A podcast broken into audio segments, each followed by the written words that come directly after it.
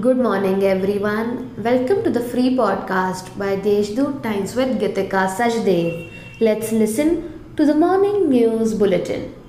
District Collector Suraj Mandhare has been selected for the late Dr. S.S. Gadkari Memorial Award for Innovation in Public Administration 2021.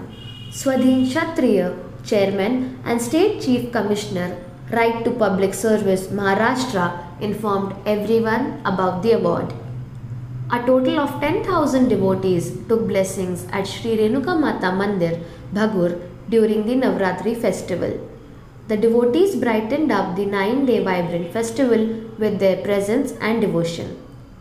Notwithstanding the liberal marking system and ensuing cutthroat competition in college admission, the Central Board of Secondary Education stated that the term 1 of class 10th and 12th board exams for academic year 2021-22 will be based entirely on objective type questions and shall take place in November and December.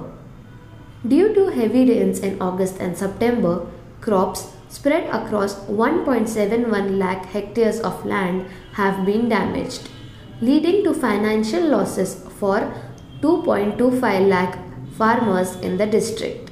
The administration has expressed an estimated compensation of rupees 147 crore for the affected farmers.